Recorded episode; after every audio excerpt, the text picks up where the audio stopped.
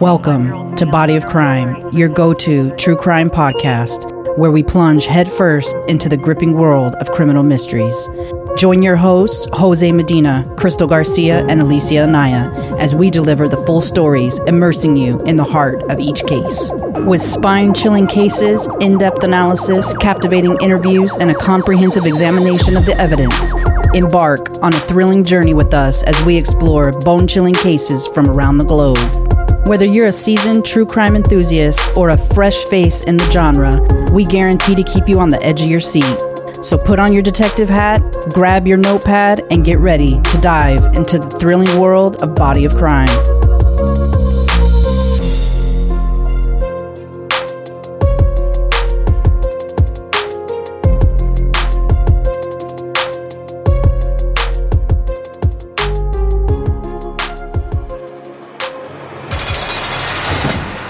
Many of you may remember, if you're about my age, the sensational news coverage of the Menendez brothers back in 1989. Those of you who were born after 1990 may have heard about it on the news coverage over the years. But for those of you who have never heard about the gruesome and violent Hollywood murders, allow me to enlighten you. On August 20th, 1989, Jose Menendez, a wealthy Hollywood executive, and his stay at home wife, Kitty Menendez, were gunned down in their Beverly Hills mansion. Their two sons, Lyle Menendez, who was 21 years old at the time, and Erik Menendez, who was barely 18, found their parents murdered in cold blood when they returned home from a movie. Or so the story went. What's the problem? Sounds, uh, What's the problem? What's the problem? I'm someone killed my parents. Pardon me? Someone killed my What? Who? Are they still there? Yes. The people. No, no, no. Were they shot? Hey, man. Uh, were they shot? Yes, They were shot? yes. One of them still went on to response. 722 North Elmont. What happened? Hey, get out, I have a hysterical person on. I'm trying to get screen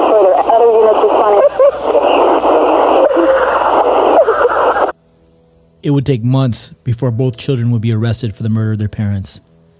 At the time, the motive that splashed across newspaper headlines and television screens was greed. The boys had murdered their parents to inherit their millions 16 million to be more specific, almost 40 million in today's market. The boys would stand two trials, the first ending in a hung jury. What was discovered during the first trial was an incredible and shocking family secret that impacted the jury, making it impossible to give a guilty verdict. Both boys had been systematically and chronically emotionally, physically, and sexually abused by their father for years. All the way until the day of the murders. Their mother also contributed to their mental and physical abuse, but had been aware of the sexual abuse, which she never attempted to stop. The same judge would preside over the second trial, but he forbid any of the sexual abuse to be presented, dramatically swaying the proceedings, and both boys were found guilty, both getting life sentences without the possibility of parole. As we prepare for next week's show titled My Brother's Keeper, the unfathomable story of the Menendez brothers' murders, we wanted to provide some insight into both Jose Menendez and Kitty Menendez's lives as we struggle, even 34 years later, to understand what went wrong in this family, and you will be shocked at what we've discovered. Prepare for insight into the Menendez family's dark secrets as we dissect the Menendez family tree from the crooked and broken branches down to the rotted roots.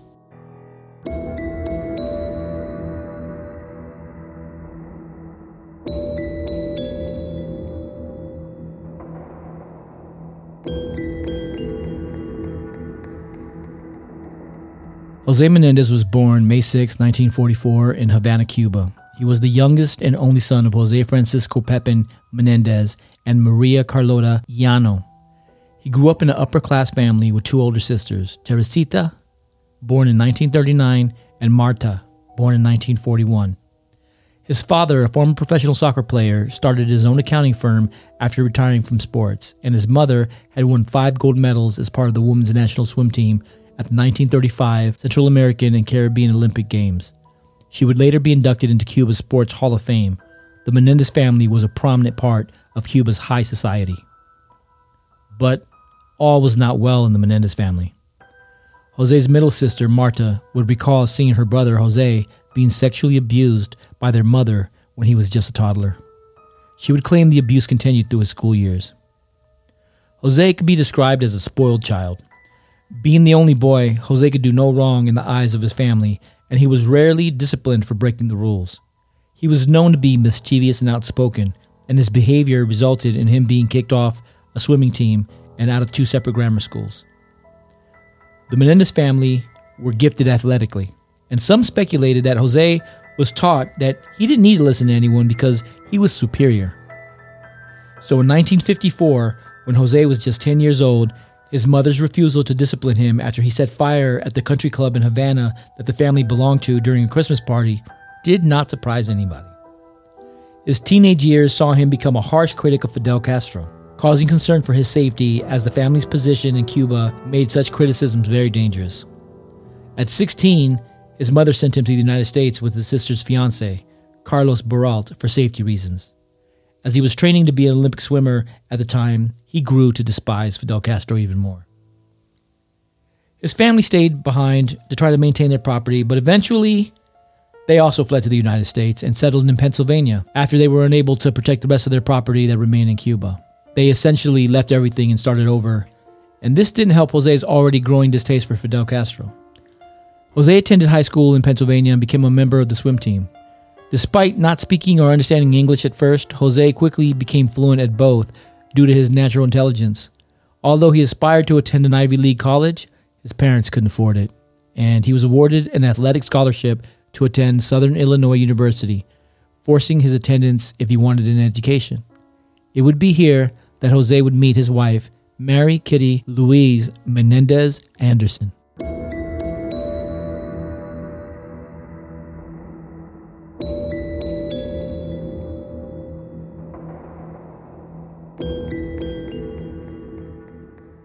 So let's talk a little bit about Mr. Jose Menendez and uh, growing up in Cuba. What are your thoughts on, on, on Jose? Well, I think that he came from a home where there was high expectations. And when I say high expectations in his family, what I'm referring to is the fact that when you're in a home where everybody achieves more than the baseline, it creates pressure, Yeah. whether somebody is actually creating that pressure for you or not. So I think that in his family, because even his sisters ended up being, they were good swimmers, they were athletic, they were smart. So you're in a family where you being anything less than top tier is probably going to be an issue. So basically, he was an apex predator. Yeah. Yeah, he was a shark. I don't know why his mom wouldn't want him disciplined. I don't think that's a smart idea in somebody learning how to control their behavior and their emotions. I think that's part of, of rearing your children. And when they do things and they're not corrected for it, then yeah, they're going to go through life and think whatever they do, they don't need to be corrected for. Yeah, I believe that, but I also think that, especially we're like we're talking about the 19, uh, 1940s, right? So we're talking about the only child, the only son, a mother who was sexually abusing him, and, and maybe she had a little bit of guilt about that, and maybe that's how she like protected him by not punishing him. I don't know. It's it's very strange. It's a very, it was a very strange relationship. I haven't often heard about mothers abusing their sons. Like I haven't heard that a, a lot in like the news or in different cases that we've covered. So I, find it kind of unique. Um, no, it's No, not unique. it's not. Yeah, it's not.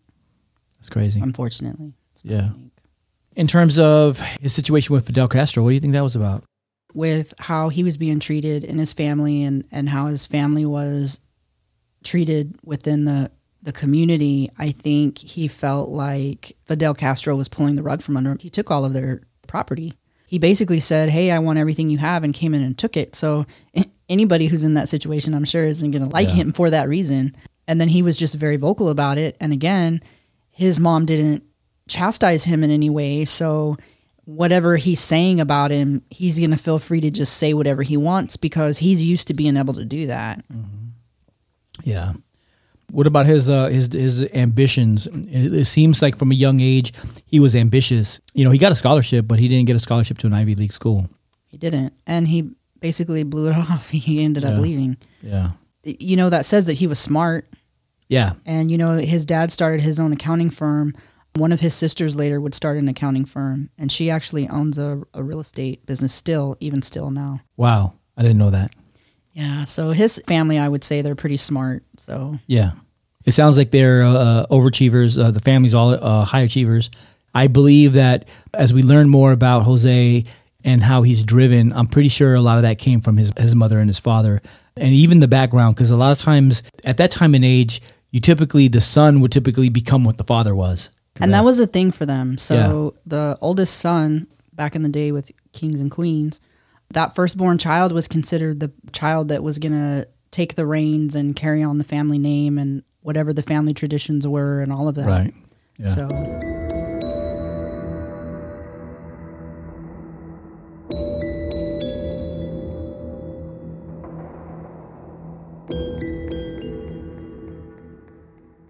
Kitty was born on October 14, 1941, in Oak Lawn, Illinois. She was the youngest of four siblings born to Charles Milton Anderson and May Helen Anderson. Her family was middle class and she grew up with two older brothers, Milton and Brian, as well as a sister, Joan. Kitty's father was a U.S. Army veteran who had started his own air conditioning and heating business when he left the service. Her mother worked at an airport. Despite the family's seemingly comfortable lifestyle, Kitty's childhood was marred by abuse and dysfunction. Her father was abusive, and her mother battered and despondent. Her father was known to be abusive towards Kitty and her brothers, and her mother suffered from chronic depression. After Charles left Kitty's mother for a mistress, May, Kitty's mom, turned to alcohol as a form of self medication. This was an unsettling and traumatic experience for Kitty, and she developed a negative view of divorce and its effect on women and children. Kitty struggled with depression growing up and had few friends in school. It is, it's rumored that she had been sent to a boarding school due to sexual abuse by a relative, although not much information exists to confirm or deny that.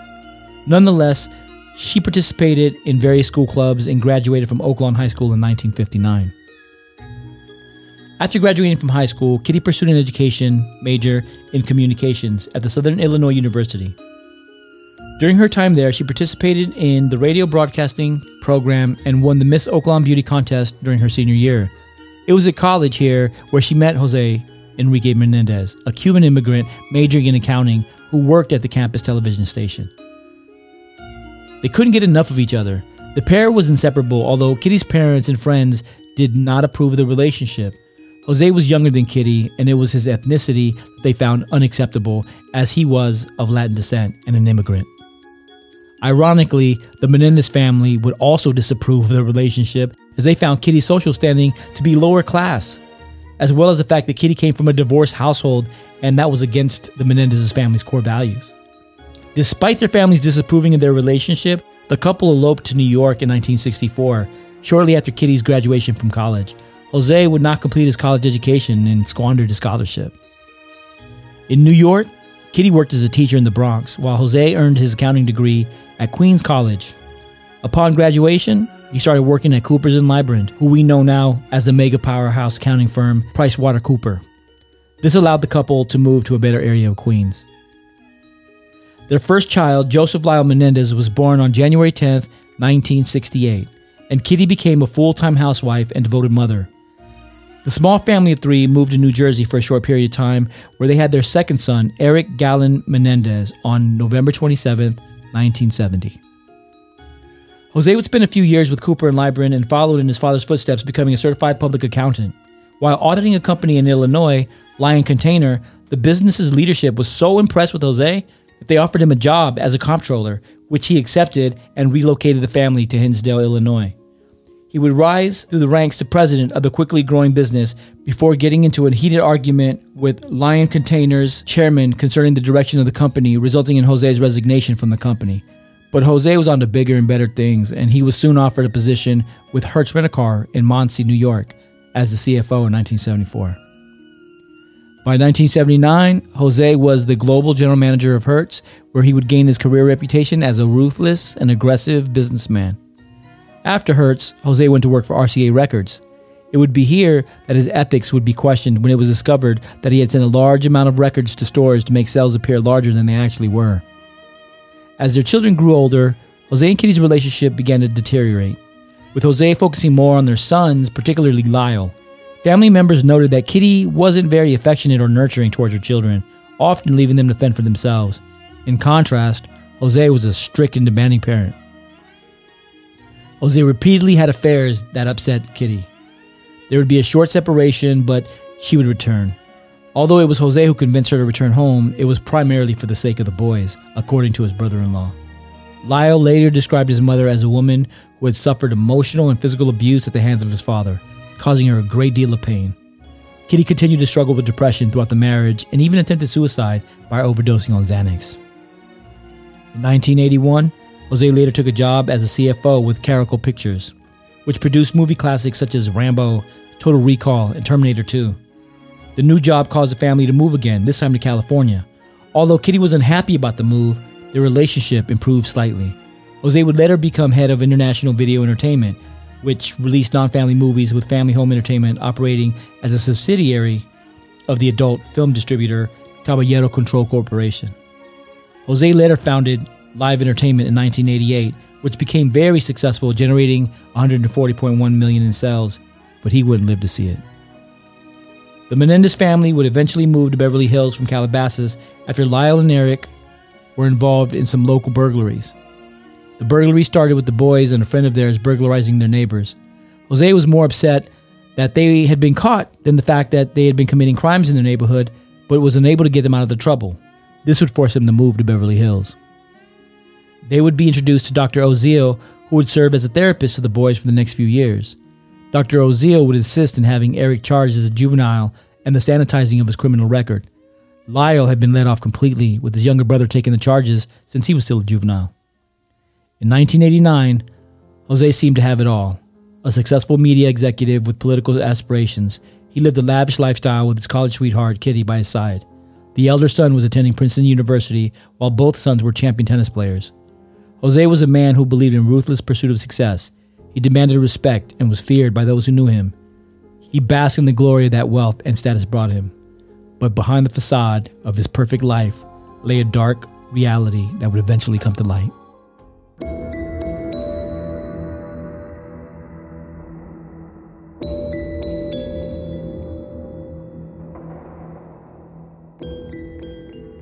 I definitely see a correlation in Kitty's life later on compared to what her mom's life was when she was growing up. She basically became her mom. Yeah.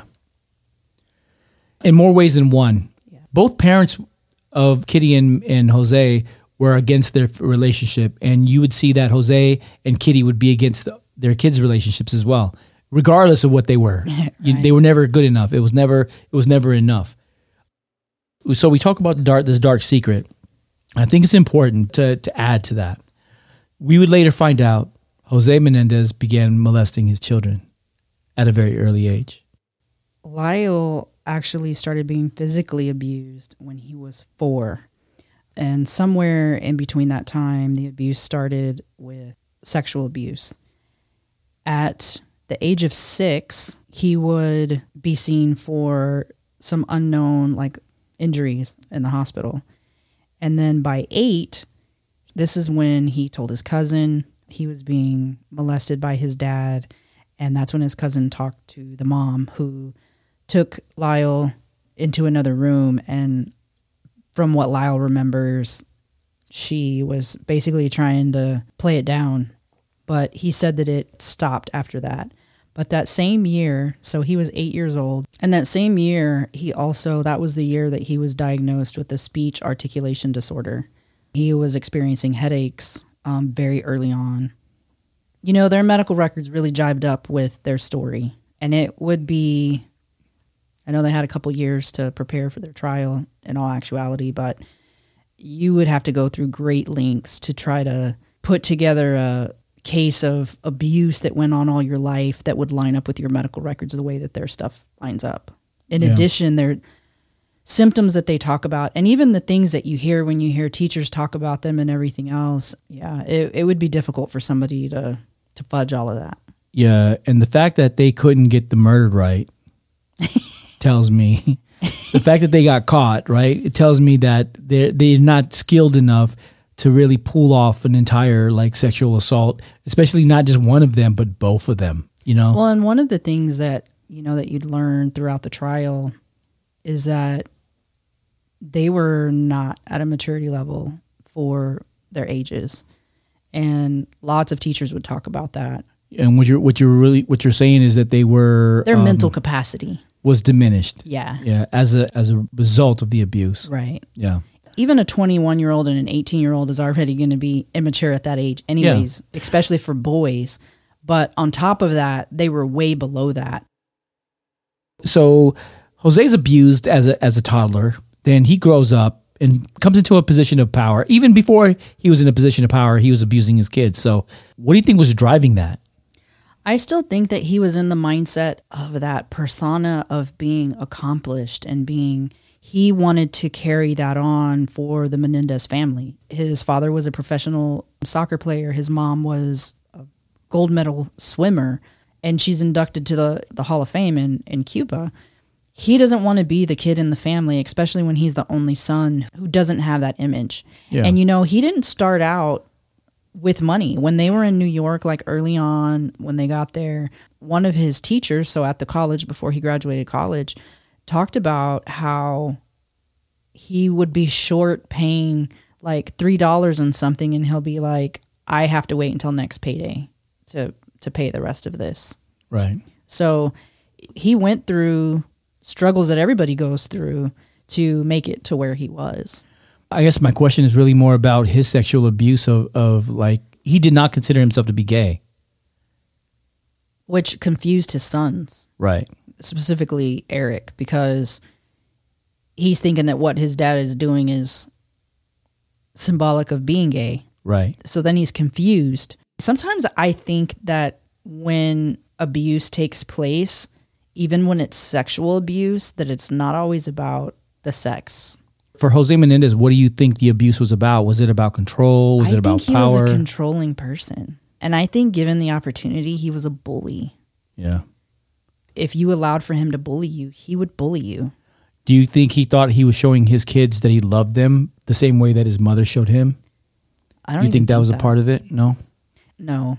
And and I believe this because I I believe that without listening to them saying anything, so if they were being, you know, dishonest in listening to the to the teachers and the family, Erik seemed to be a lot like his mo- like his mother and Lyle seemed to be a lot like his father. So when it came to being super goal oriented to wanting to have a, a persona that that you've made it that was Lyle. But then Erik was the more reserved, kind, quieter. He was cool with kind of being behind the scenes. They were different. And so, and Jose made it very obvious that he didn't look at Erik the same way that he did Lyle. Not only was Erik not the, or the oldest child who was to carry on the family name, but he also saw Erik as being weak. Oh, gotcha. And Lyle had made a comment at one point saying, for the longest time, it was almost like his brother didn't exist. And he said his brother would try to be a part of things, and his dad would tell him, You shut up, or you get away, or why can't you just go away? Like he was an annoyance to his dad. I don't Yeah. think that his dad saw value in what he thought his child brought to the table. right. But with Lyle, he felt like Lyle had the possibility or the potential of being like just like him. Yeah. Like he was grooming his protege. Yeah. Can you talk a little bit about um, the relationship between Jose and his kids in terms of how he mentally abused them, in terms of like separating them from friends and focusing them on on on goals and and the the whole tennis and swimming rituals that he would put them through? I know you you know a lot about that as well. So, a lot of kids start sports young. And for a lot of people who are really, really good at sports, they do start sports at like three or four years old. He started sports, he got into sports for the first time at four years old, and his dad was very hard on him. And some of the things that he would do, for instance, with tennis when he was six, his dad didn't want him to use a junior racket, which would have been the size for him to be able to hold and hold with one hand, which is something that you do when you're playing tennis. Instead, his dad wanted him to hold the adult racket. So what he did was he wrapped the racket close to like basically like the head of the racket for him to be able to hold it, but he still couldn't hold it with one hand. He had to hold it with two. When you think of something that small, you're not thinking like abuse, but when you look at all the other things, so like when the coaches would see things like he's there to to train with the rest of the kids and his dad's got him off on the side doing their own thing. Like why are you even there? He didn't want him to have friends on the team. He told him that friends were competition. And there was a book that he would have him read and memorize passages from that talked about basically like that that's your enemy to kind of see people as your enemy. And that if you're basically if you're trying to be that superior individual then you don't make the mistake of getting close to somebody or allowing for yourself to be derailed from from your path. Yeah. Do you think that might have contributed to Lyle finally deciding to stand up against his dad at some point? I do, and I think that Lyle had just started. Lyle Er- Erik didn't get an experience being out of the home, and he that was actually something he was really looking forward to. Was Erik was looking forward to going off to college and being away and not being at home, but then his dad had told him that he wanted him to be home a few days a week, which he wasn't happy about. But Lyle got to experience being outside of the home where he had other people to influence him I think that started to open his mind up to how things really were and not how his family had been kind of leading him to believe things were. What do you think having Erik home a couple of days during the week? What, what was that really about? I think that was about control and I think it was about abuse. Even if it wasn't even about sex, I think it was about control. Yeah. I don't think he intended to stop abusing his son, even after he turned 18. I don't think he did either. I think as long as he was able to, he would he would have continued to. Yeah. I know we kind of brushed really quickly over over some of the um, experience of a Jose Menendez, and we really focused on Jose Menendez because because really Kitty was more of a tag along. She really didn't have a, her own story. She was kind of like a, a tag along to Jose, and she kind of kind of rode his coattails in terms of his success and what he was doing. And obviously, she kept the home and stuff like that, but she really didn't have her own story. She wasn't really doing her own thing what she was most guilty about was being complicit and being quiet and n- not standing up for her sons. So, so that's why I'm kind of mostly focusing on Jose. But she she did aid in a lot of the abuse, to include putting Lyle in the closet and locking him in the closet. Yeah, You know, to do his homework, right? yeah. But if your child can't even come out and go to the bathroom, and you're giving them a bucket to go to the bathroom in, That's abusive. yeah. Yeah, if you've got to give your kid a bucket to go to the bathroom, then that's abusive. And you know, sometimes people like like to invent this scale that doesn't exist of which abuse is worse. He's sexually abusing, so she's not really abusing, but psychological abuse can be some of the worst abuse. And she was just as bad with the psychological abuse Yeah. as Jose was. Yeah, and, and I, guess- I guess I don't want to take away from from Kitty's contribution to the abuse. I don't really feel like like the story is is really about Kitty. I feel like she was more of a kind of a sidekick in the story of the Menendez the Menendez brothers and and what ended up happening. Uh, even her getting killed was more of a like ah let's just put her out of her misery type of deal. Like as opposed to like I want to go in I want to kill mom. I think they had a little bit of reservations because they had just found out that she really had known and had been really had been a part of things. Yeah. I think that was new for them and a little bit hard for them to believe at the time.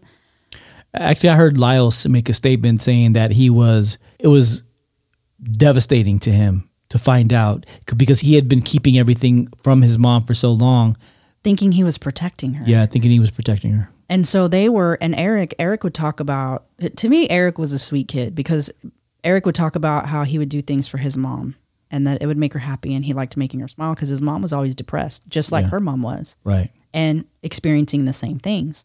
So Erik would do things for her because he loved seeing her smile and he wanted to make her happy. Keep in mind that his dad's treating him one way and his mom also is very verbally abusive with him as well, but he still felt like his mom was the weaker person in the relationship. Right. So he felt like she was a wounded bird, you know, Mm, like he a needed to yeah, he needed to take care of her, he needed to protect her, and they both felt that way. Yeah.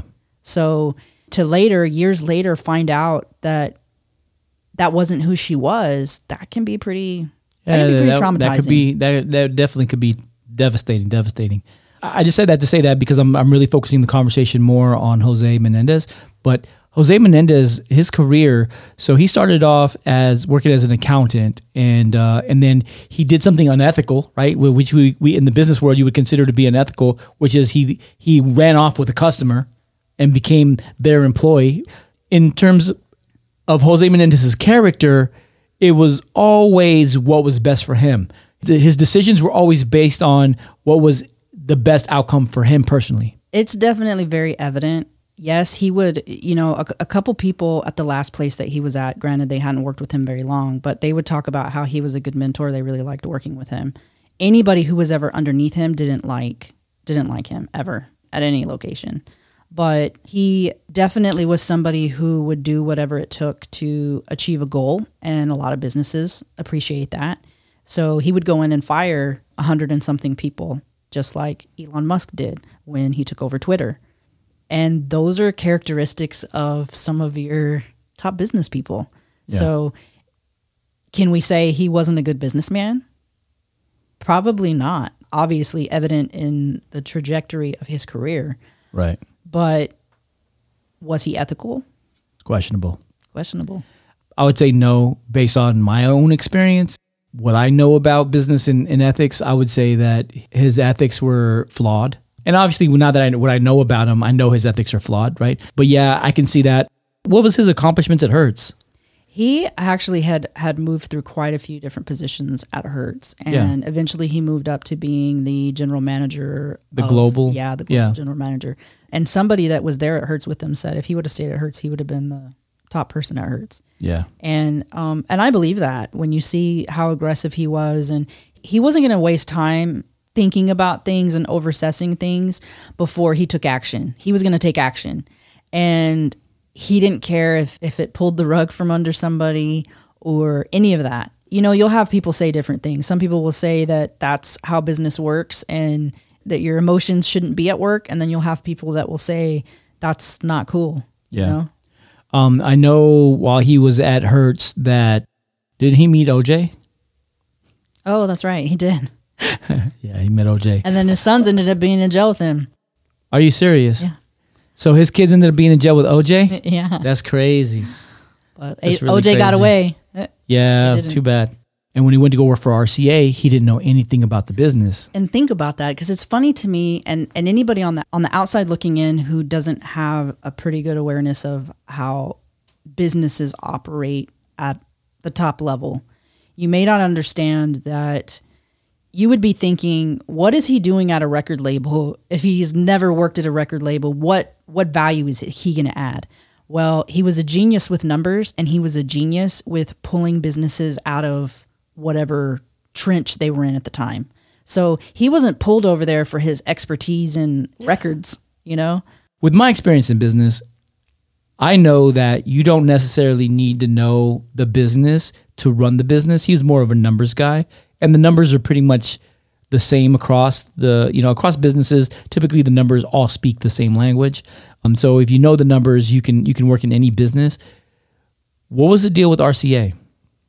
RCA went through a couple changes. I want to say that General Electric was the last ones that bought them out. And it was that, it was when that occurred, which was somewhere mid to late 80s when that occurred.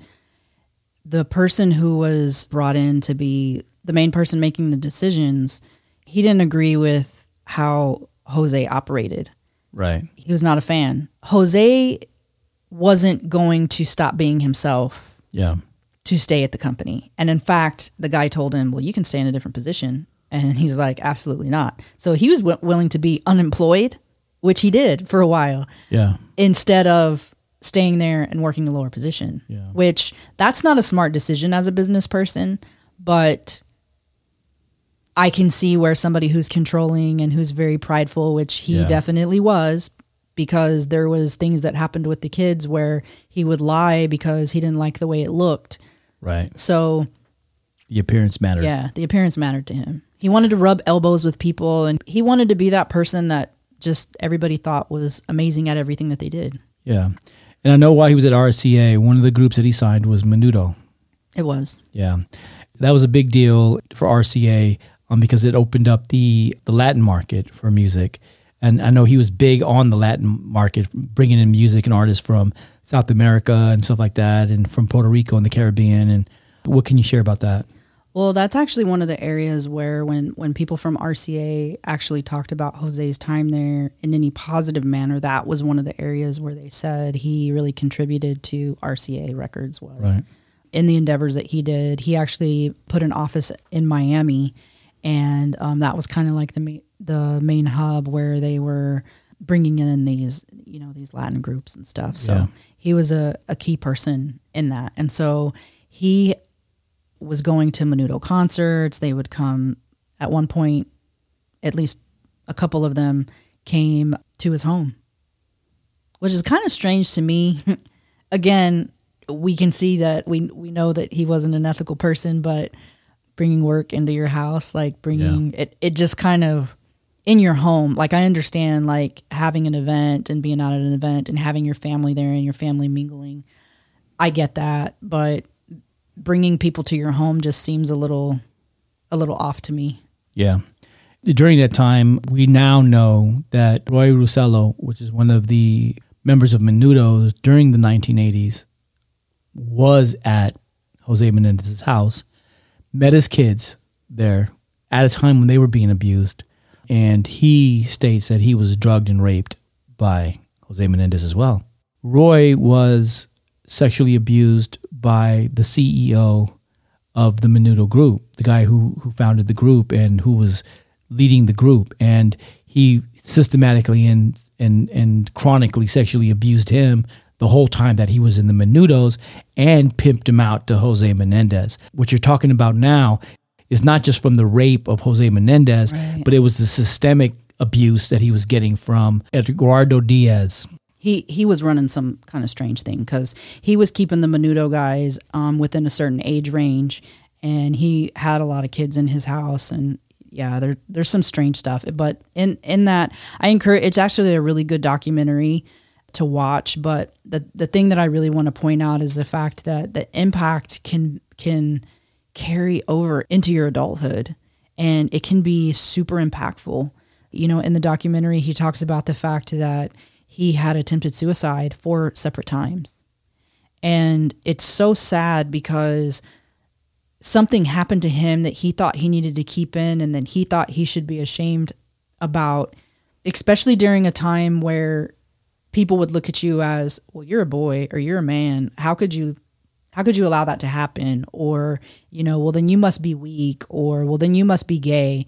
So all those different things also played into it. But at the time that he was in Menudo, and I know that we're not talking about him, but I kind of feel like these cases are similar in the regards that when we do talk about Erik and Lyle and their age and how they were impacted at a later age, it's important to note that they are not the only ones that we see who are impacted later in life by things that have occurred throughout their lives. Roy's mom, one of the things that I thought was was very sad in the documentary was that Roy's mom didn't know. And when she found out, she just was so hurt. But one of the reasons that he stayed and that he didn't want to say anything is because it put his family in a better financial position.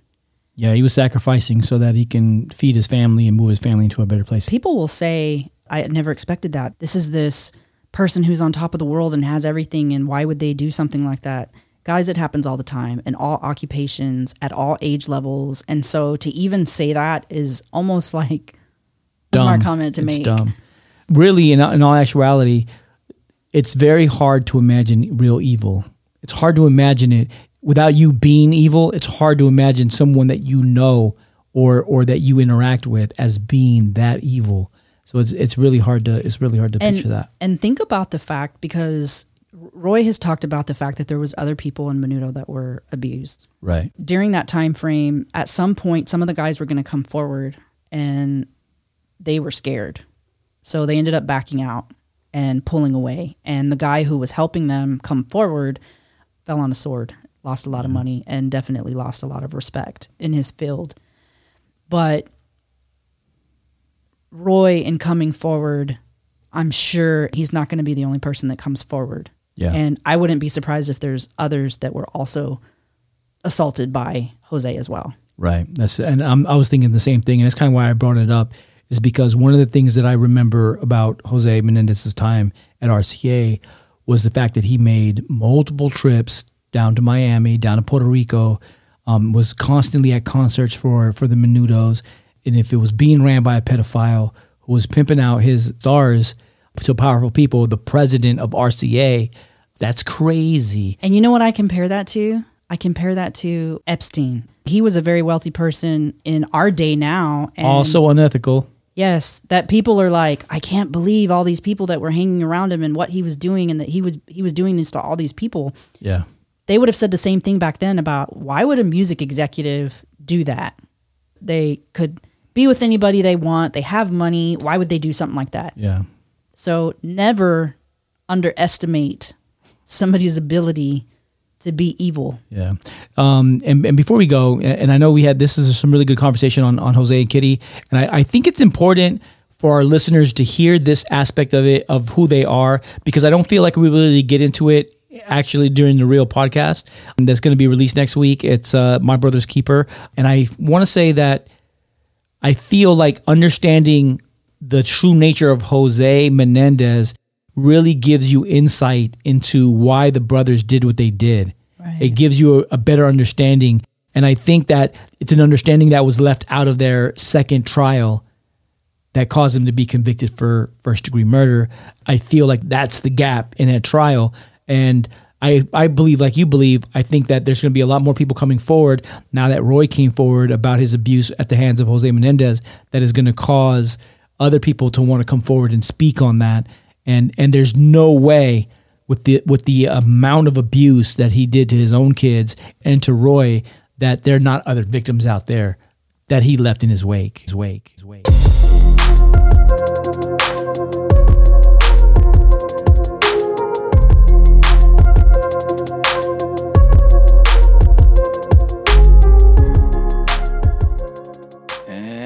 And that's a wrap on today's investigation, fellow detectives. If you found this episode both enlightening and captivating, then please subscribe to our podcast show and our Patreon. Leave a review and hit that like button. Share our podcast with others and engage with us on our website and social media platforms. You can find us on all major podcast platforms as well as our website at www.bodyofcrimepodcast.com, where you can access all of our episodes and bonus content, including valuable resources. By expanding our community, we believe we can make a greater impact in our pursuit of truth and in shedding light on crucial cases. If there's a case that you'd like for us to cover or a personal story you'd like to share, please don't hesitate to contact us through our website. We always welcome your feedback and suggestions. Until next time, stay sharp and thank you for tuning in to the Body of Crime podcast. Podcast. Bye.